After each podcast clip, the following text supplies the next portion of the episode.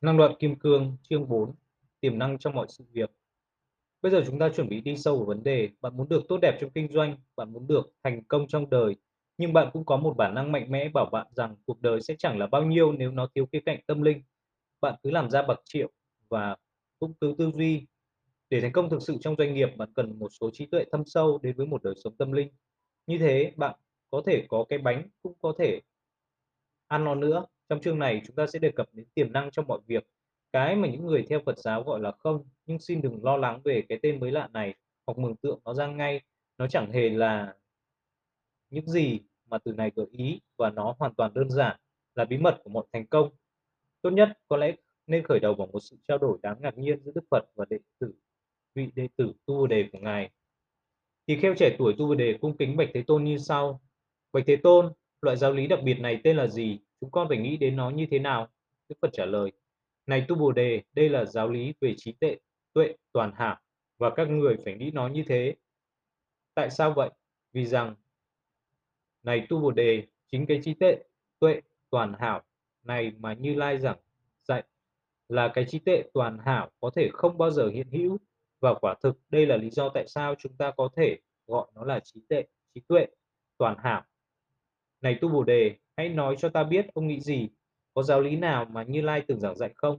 Và Tu Bồ Đề cung kính bạch, không, bạch Thế Tôn, không hề có, không bao giờ có thể có giáo lý nào mà Như Như Như Lai có thể dạy, giảng dạy. Bằng những lời này, năng đoạn kim cương có vẻ như nổi lên trong cái giới không mang ý nghĩa, không, vô ngã, vô niệm mà tiếp thay trong văn hóa của chúng ta Phật giáo bị hiểu là thế giới ấy, nhưng tuyệt nhiên không phải như vậy.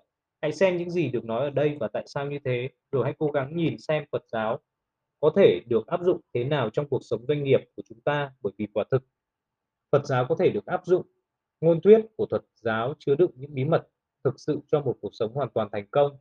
Tự chung đối thoại trên có vẻ như sau. Tu Bồ đề, chúng con sẽ gọi kinh này là gì? Đức Phật, hay gọi là trí trí tuệ hoàn hảo. Tu Bồ đề, chúng con sẽ nghĩ về kinh như thế nào? Đức Phật, hãy nghĩ đến kinh như là trí tuệ hoàn hảo. Và nếu ông muốn biết tại sao thì đấy là vì cái trí trí tuệ toàn hảo mà ta đang viết về cái trí tuệ toàn hảo không hề hiện hữu. Và đấy chính là lý do tại sao ta quyết định đặt tên kinh này là trí, trí tuệ toàn hảo. À này tu bồ đề ông có nghĩ rằng cuốn kinh này là một cuốn kinh? Tu bồ đề không ạ. Chúng con biết rằng ngài không bao giờ viết kinh. Cái then chốt ở đây và cái chìa khóa cho năng lực ẩn giấu trong tất cả mọi sự vật là lời khẳng định rằng, bạn có thể gọi cuốn kinh là một cuốn kinh, và bạn có thể nghĩ về cuốn kinh như một cuốn kinh, vì nó chưa bao giờ có thể là một cuốn kinh. Lời khẳng định này có một ý nghĩa rất rõ ràng và rất cụ thể. Nó không phải là một loại chữ nghĩa rắc rối vô ích, và trong nó chứa đựng tất cả những gì mà bạn cần biết để được thành công trong cuộc sống cá nhân và cuộc sống doanh nghiệp của bạn. Hãy lấy một ví dụ rất thông thường từ cuộc sống doanh nghiệp để minh họa cái ý niệm về tiềm năng này. Đó là ví dụ về bất động sản. Khi mới khởi đầu tại Adin, chúng tôi thuê một hay hai phòng trong một căn phòng lớn của một công ty kim hoàn gần tòa Empire State Building. Offer và Aya, hai chủ sở hữu, ngồi bên trong một căn phòng nhỏ kế bên, một phòng hơi lớn hơn. Căn phòng này là nơi Udi, người thợ kim cương, Alex, người tạo mẫu kim hoàn, Shelly, cô phụ trách máy vi tính, và tôi ngồi quanh một cái bàn lớn. Kim cương được phân loại để trên mé bàn cùng với những hóa đơn cần được đưa vào máy tính ở góc bên kia trong khi đó, tôi ngồi bên điện thoại ở một góc khác, cố tìm ra tên các thư ký của những người mua kim hoàn lớn khắp thành phố. Như thế, chúng tôi có thể liên lạc trực tiếp với người có quyền quyết định. Một hàng khoảng 15 chiếc nhẫn được sao chụp trên một mặt giấy mà Offer và Aya chạy quanh và chỉ cho mọi người xem. Làm việc cho họ cũng khá ngộ vì họ chẳng biết chút gì về doanh nghiệp ở Mỹ và nghịch và nghịch đời thay. Họ lại có khả năng sáng tạo hơn nhiều vì rằng họ chẳng cần để ý tới tất cả những công việc vốn không thể làm được mà lại làm được hoặc tất cả những gì bạn tuyệt đối không được phép làm giống như mỏng một chiếc áo thun bóng bầu dục của đội Dallas hay Cowboy để đi dự một cuộc họp với các ủy viên điều hành của một trong những nhóm kinh doanh lớn nhất thế giới. Offer có thể bước vào và hỏi chúng tôi những câu hỏi ngớ ngẩn với nước Mỹ như theo lịch thì ngày mai là ngày lễ Round Dog, Round Hole. Đấy phải một ngày quốc, quốc lễ không? Các bạn có được nghỉ ngày ấy không nhỉ? Chúng tôi có phải trả lương ngày ấy cho các bạn không? Và đôi khi chúng tôi nói với ông ta rằng đấy là một ngày lễ rất quan trọng ở Mỹ Mặt khác, họ lại không thể hiểu tại sao ai cũng muốn về nhà trước 11 giờ đêm và thường thì chúng tôi làm việc tới giờ ấy, đôi khi còn khuya hơn. Thời gian về tu viện của tôi mất gần 2 giờ và vì Vậy tôi phải về nhà khoảng 1 giờ sáng và đến 6 giờ sáng thì phải thức dậy để lên xe vào lại thành phố. Kim cương và các đồ trang sức được đưa đến từ xưởng chế tạo ở Israel và đi thẳng đến khách hàng. Tôi nghĩ người ta tưởng chúng tôi có những phương tiện sản xuất riêng. Nhưng rốt lại vẫn là chạy xuống trụ sở ở Bring Up Upmore ở đại lộ số 5 và đường 47 mà bóc hết các nhãn hiệu khác ra khỏi chiếc hộp vừa mới từ Tel Aviv tới rồi dán lên đó, một trong những nhãn hiệu của chúng tôi có ghi tên khách hàng rồi đưa nó lên văn phòng ở tầng lầu kế tiếp. Tôi nhớ có một sự việc gây hốt hoảng khi tôi mở chiếc hộp ra như thế để chia cho hai khách hàng. Tôi thấy bên trong chiếc hộp là một đống nhẫn kim cương pha đồng. Tôi mang kiện hàng chạy xuống trở lại tầng 30 rồi gọi điện thoại tới tấp đến Trung Đông. Vấn đề ở đây là vàng 14 carat có thể được làm ra bằng nhiều cách. Trong hệ thống cara đối với vàng, trái với hệ thống cara đối với kim cương. 24 cara là biểu hiện biểu hiện của vàng dòng. Dùng cho đồ trang sức thì vàng dòng là quá mềm với điều kiện bình thường. Một chiếc nhẫn 24 cara sẽ bị long ra. Do đó chúng tôi trộn thêm vào đó các kim loại khác để làm cho nó cứng hơn. Nếu pha trộn các kim loại khác vào theo tỷ lệ 1 phần tư thì chiếc nhẫn trở thành 18 cara và vân vân. Thông số cara đúng quy định tại Mỹ là 18, 14 và 10 cara Kim loại mà bạn thêm vào để làm cho chiếc nhẫn cứng hơn cũng xác định nó đạt tới màu gì. Nếu bạn thêm niken, vào sẽ mang màu vàng nhạt hơn. Nếu bạn thêm đồng, vàng sẽ mang màu đỏ bóng. Các cách pha trộn khác tạo ra màu sắc khác. Người Mỹ có xu hướng thích các màu vàng nhạt hơn, người châu Á thì thường chuộng các màu vàng đậm và nhiều người châu Âu lại chuộng một màu vàng gần như màu đồng. Món hàng đặc của chúng tôi đã được chế nhầm theo màu của châu Âu. Đây là một trong những ký ức mà tôi quý nhất về những năm đầu của công ty. Tất cả chúng tôi gồm 3 hay 4 người đổ xô đến một xưởng xi mạ đông đúc chật trội và cố gắng tìm người chủ để thêm một lớp vàng màu vàng cắt tiền lên trên món vàng màu đỏ nhạt. Tôi ngồi cùng với mấy tỷ phú tương lai này quanh một chiếc bàn chung chừng 15 cô gái người Puerto Rico, Offer và Aya đang oang oang chỉ bảo nhau bằng tiếng Hebrew. Các cô đang oang oang nhau bằng tiếng Tây Ban Nha. Không ai có thể hiểu được tại sao chúng tôi dùng vàng mạ vàng.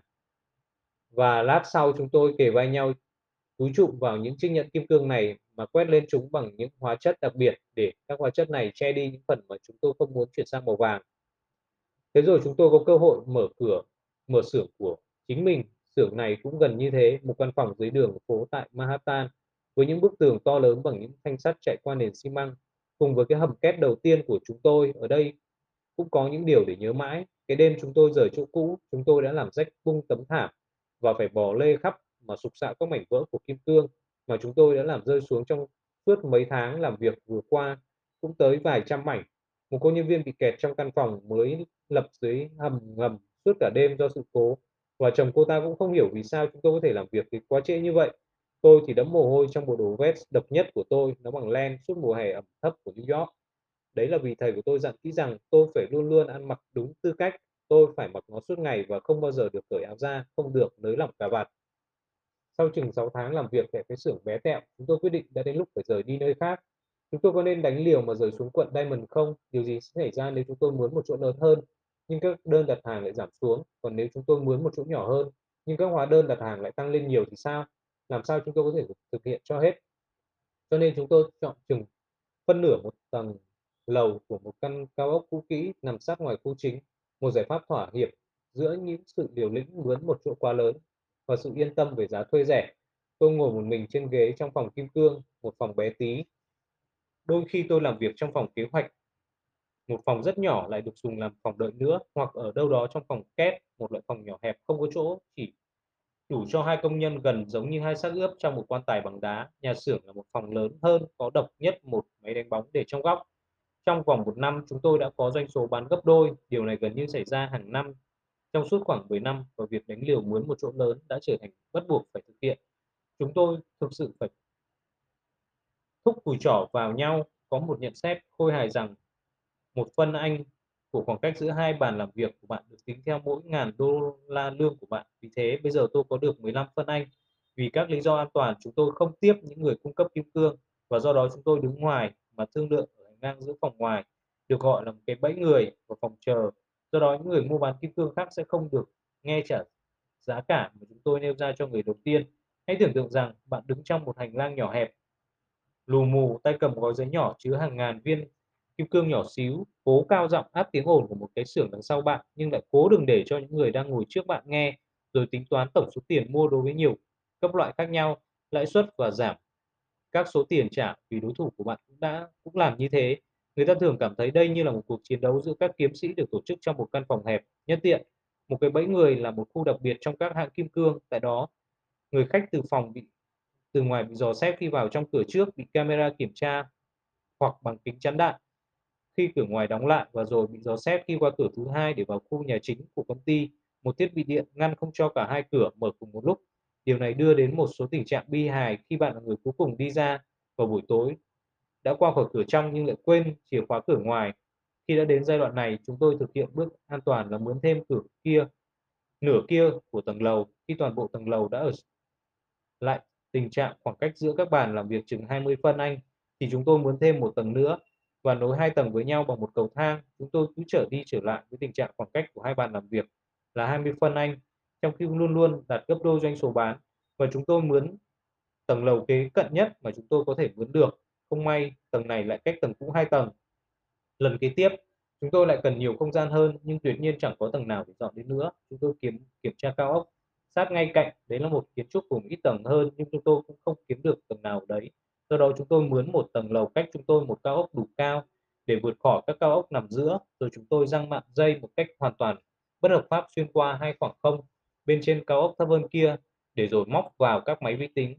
Trông nó giống như dây phơi quần áo mà bạn răng giữa các cao ốc chung cư ở Brooklyn, nhưng ở đây thì là giữa các tháp bằng thép và kính tại trung tâm Manhattan.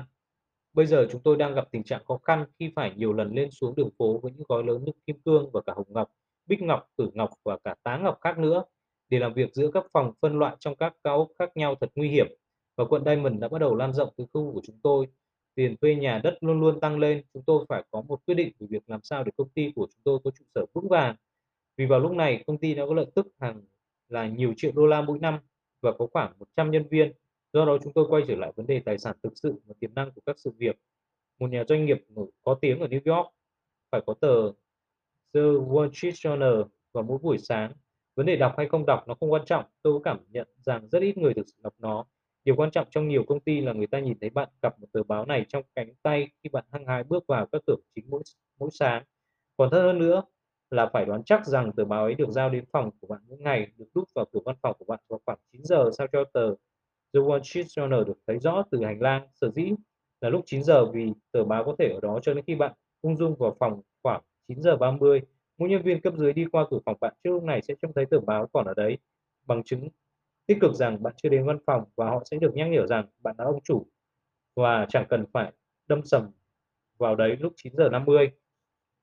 Và lần tôi cũng có đọc The Wall Street Journal thường là vì tò mò ở trang nhất qua phía bên phải vì khoảng phía bên trái kín đặc tin tức trong nước và thế giới sẽ có một bài viết rất thú vị của nhà doanh nghiệp cỡ như George Soros đã thực hiện việc đầu tư rất táo bạo và thành công rực rỡ. Vì này được ca tụng như là người nhìn xa trông rộng và có trí tuệ vượt xa những người khác trong thương trường, người đã có lòng can đảm và sự tự tin để tiến lên thiết lập những quân bình mới về lợi nhuận, trong khi những doanh nhân kém trí hơn và bảo thủ hơn tụt lại đằng sau. Ở trang 4 có thể có một bài về doanh nghiệp đang lúng túng vì việc quản trị đã trở nên lỗi thời và kẹt cứng với các phương, phương cách Tất cả các phó chủ tịch đều bị ban quản trị tẩy chay và vị chủ tịch đã bị thay thế. Một tuần hay một tháng sau khi mở tờ bờ nhật báo ra, thực ra tôi vẫn thường rút trộm một tờ dưới khe cửa của một phó chủ tịch khác và đặt nó lại chỗ cũ trước khi ông ta vào phòng. Trên trang nhất, có thể có một bài ca ngợi một công ty cứ trung thành theo những phương pháp được sử dụng thử thách qua nhiều năm, và trong quý này đã đạt lợi nhuận lớn. Họ một công ty được một người lãnh đạo của trí tuệ gắn chặt với những nguyên tắc của quá khứ Thế rồi ở trang 4 có thể là một bài phê bình gay gắt của một nhà tư bản cờ dại đã dùng vốn của công ty mình một cách táo bạo và thiếu thận trọng.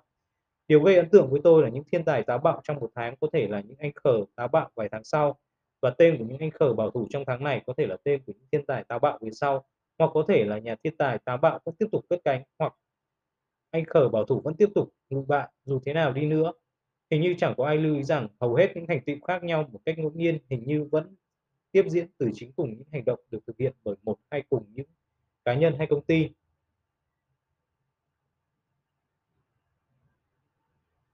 Điều này ứng dụng vào vấn đề bất động sản như thế nào? Điều này cho thấy một tiềm năng như thế nào? Hãy nghĩ đến những câu hỏi mà chúng tôi vẫn đặt đặt ra khi chúng tôi đang suy nghĩ, suy tính làm sao để có thể có được một cao ốc cho chính chúng tôi sau nhiều năm, cứ phân vân về việc thuê hay không thuê, mở rộng hay không mở rộng. Chúng tôi có thêm nên thực hiện bước vĩ đại này hay không?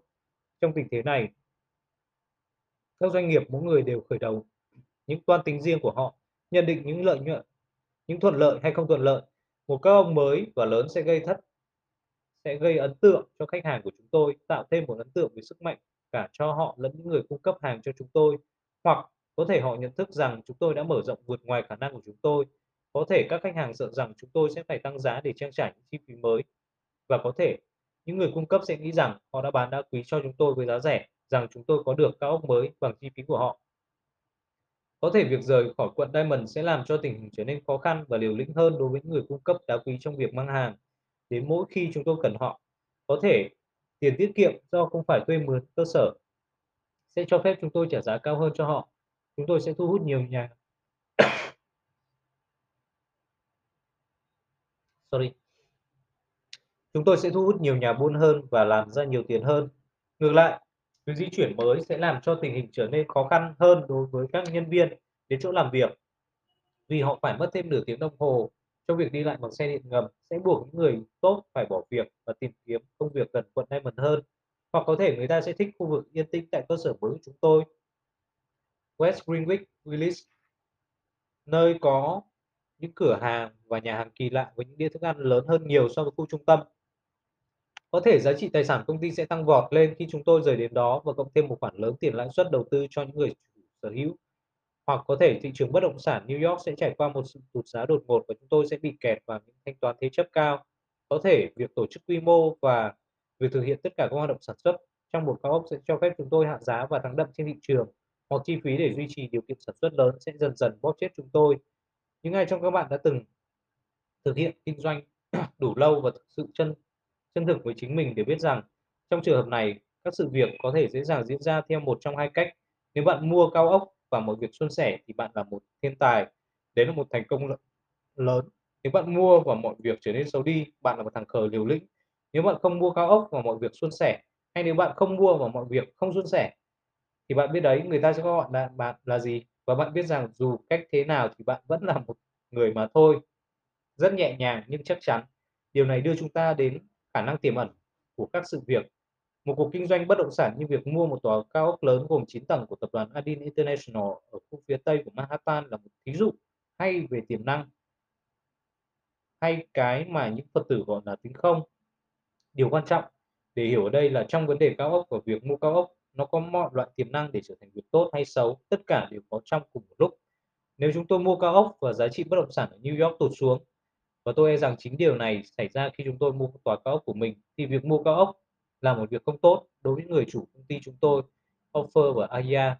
Nếu chúng tôi mua cao ốc và đột nhiên tất cả các trưởng phòng đều có khoảng không gian văn phòng rộng hơn họ có trước đây thì việc mua này sẽ là một việc tốt đối với các trưởng phòng.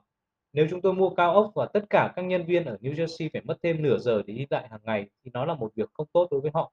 Nhưng đó là một việc tốt cho tất cả những ai ở Brooklyn vì họ tiết kiệm được thời gian đi lại hàng ngày. Nếu chúng tôi mua cao ốc và nó gây ra những người cung cấp hàng cho chúng tôi cái ấn tượng rằng chúng tôi mạnh về tài chính thì đó đó là một việc tốt đối với chúng tôi. Nếu nó gây cho họ ấn tượng rằng chúng tôi thắng đậm thì họ thắng đậm họ thì đó là việc xấu đối với chúng tôi. Nhưng sẽ thế nào nếu chúng ta bỏ qua cái đối với chúng tôi và đối với chúng họ? Đối với họ, sẽ thế nào nếu chúng ta thử đánh giá xem tòa cao ốc hay việc mua tòa cao ốc trong chính nó là việc tốt hay việc xấu? Nếu bạn suy nghĩ về nó dù trong một chốc thì câu trả lời rõ ràng sẽ là trong chính nó. Việc mua tòa cao ốc không phải là tốt, cũng không phải là xấu, nó chỉ tùy thuộc vào cách nhìn của người nào. Nó sẽ là tốt với những ai có lợi từ nó và sẽ là xấu với những ai bị thiệt hại vì nó. Nhưng không có cái tốt hay cái xấu sẵn có về việc mua tòa nhà cao ốc. Nó không có tính chất ấy trong chính nó và của chính nó. Nó trống rỗng, không có tính chất nào như thế. Và đây chính là ý nghĩa của không. Các sự việc có thể diễn ra theo một cách nào đó. Không có sự việc nào về việc tòa cao ốc trong chính nó, của chính nó nó hoàn toàn tùy thuộc vào thể cách nhận thức của chúng ta về nó. Đây là cái tiềm năng trong các sự việc. Cũng nên nhớ, mọi sự trên đời đều giống như thế, có phải trong chính nó và của chính nó, việc đi đến nha sĩ để giải phẫu chân răng là một việc xấu hay không? Vâng, nếu đó là việc xấu thì nó phải xấu với tất cả mọi người, nhưng hãy suy nghĩ về nó. Bất kể là nó có vẻ xấu như thế nào đối với chúng ta, việc giải phẫu chân răng có thể là một điều gì tốt cho những người khác. Một nha sĩ không đạo đức có thể nhận thức rằng đó là một cơ hội rất tốt để kiếm tiền trả học phí đại học cho cậu con trai đối với một y, cô y tá thì điều đó có thể thể hiện sự đảm bảo cho công việc đối với người bán các dụng cụ về răng thì đó là cơ hội để bán thêm một hộp ống tiêm nữa và ngay cả quá trình đau đớn như thế cũng không có tính chất cố hữu của việc tốt hay hay một việc xấu. Trong chính nó và của chính nó, nó độc lập với thể cách nhận thức về nó của những người khác nhau. Nó không có tính chất nào như thế, nó là trung tính, chống không hay chống rỗng. Tóm lại, nó có cái không tính và điều này theo cách kinh điển thâm sâu nhất về trí tuệ Tây Tạng cổ là cái khả năng tiềm ẩn và tối hậu của nó. Những người xung quanh ta đều như nhau, hãy suy nghĩ về những người tại nơi làm việc của bạn hay làm bạn bực mình nhất. Hình như về phía chính hình như về phía của chính họ, họ có một tính chất hay bản chất gây bực bội. Việc gây bực bội có vẻ như xuất phát hay bằng bắt nguồn từ họ đến bạn. Vì vậy hãy suy nghĩ về nó, một người nào đó có thể là một nhân viên khác, có thể là một ai đó trong gia đình của họ, một người vợ hay một đứa con. Nhận thấy họ rất thân thương và khả ái khi những người này nhìn thấy họ trong phòng như bạn nhìn thấy họ đang làm hay đang nói chính sự việc ấy thì những người này nhìn thấy một cái gì đó tốt. Rõ ràng không có việc gây bực bội nào xuất phát từ cá nhân ấy đến với họ. Điều này chứng tỏ một cách rất đơn giản rằng đây không phải là một tính chất bên trong của những cá nhân ấy. Họ không có tính chất nào như thế bên trong chính họ. Nếu không thì họ nó đã biểu lộ ra những người khác thấy nữa. Đúng hơn, giống như những màn hình trống trơn, họ là trung tính và những người khác nhau trông thấy những điều khác nhau ở họ. Đây là một bằng chứng rất đơn giản và không thể phủ nhận về không tính hay khả năng tiềm ẩn và bất cứ điều gì khác trong thế giới này cũng đều giống như vậy. Bây giờ chúng ta có thể quay trở lại và hiểu những gì mà Đức Phật đã nói về cuốn kinh này. Ông có thể gọi cuốn kinh là một cuốn kinh và ông cũng có thể nghĩ về cuốn kinh như là một cuốn kinh vì nó chưa bao giờ là một cuốn kinh. Bạn có thể nói rằng việc mua một tòa cao ốc là một điều tốt và bạn cũng có thể nghĩ việc, về việc mua tòa cao ốc như là một điều tốt bởi vì hoàn toàn tự chính nó, việc mua tòa cao ốc chưa bao giờ là một điều tốt hay là một điều xấu. Tức là từ phía chính nó nó độc lập với thể cách mà chúng ta nhìn thấy nó. Vậy, tất cả điều này có gì liên hệ với doanh nghiệp? Khả năng tiềm ẩn này có thể là chìa khóa cho thành công trong cuộc sống cá nhân cả trong cuộc sống cá nhân và trong doanh nghiệp của chúng ta như thế nào. Để được như vậy, chúng ta phải biết những nguyên tắc đằng sau việc sử dụng tiềm năng này và vận dụng như thế nào. Hết chương 4 năng đoạn kim cương.